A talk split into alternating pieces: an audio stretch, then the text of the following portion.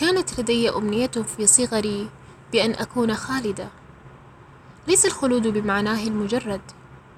كنت أتمنى فقط لو أعيش مئات وآلاف السنين كأبطال الروايات الخيالية كان العيش سنيا طويلة يعني لي وقتا أطول لقراءة الكتب وخوض تجارب الحياة وفرصا أكثر لمعرفة الناس والتعامل معهم ومن ثم تحصيل الحكمة الوافرة والحصافة والفطنة التي لا مثيل لها.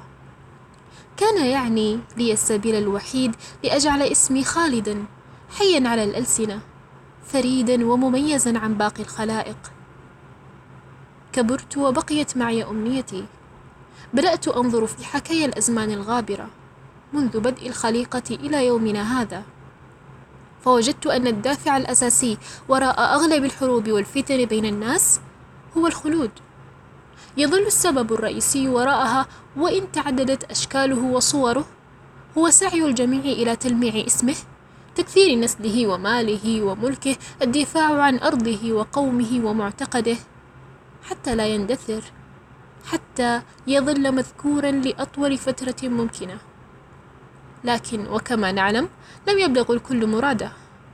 قلة فقط من انتهى إلينا ذكرها وعرفنا بوجودها. وغير معلوم أيضا إن كانت ستستمر لتصل لمن بعدنا أم لا.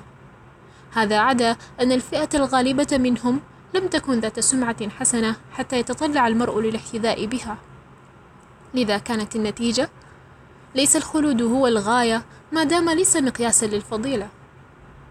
إذا فما الغاية؟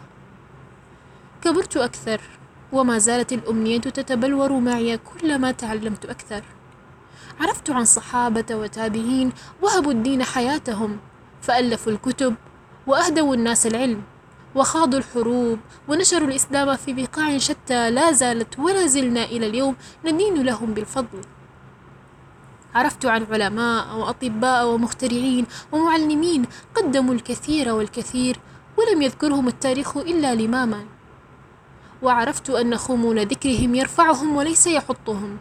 فليس لمعايير الدنيا أية طائلة ما دام ميزان الرحمن يحصي ويعد. وليس هناك أعظم من مآثرهم وإنجازاتهم شهودا عليهم بالفضل. تخلد أسماءهم وتحيي سيرهم في هذه الحياة. وعرفت أخيرا أن الخلود يأتي لمن لا يبحث عنه ولا يناديه. فالصوت يذهبه الصدى. أما الإنجازات الحقيقية التي تشهدها الأعين وتلامس القلوب فأحرى بأن ترعى وتخلد في الأذهان قبل العيان. وأن الخلود الحقيقي لا يقاس بما تملك بل بما تمنح من نفسك لتنفع وتسعد من حولك. انتهى.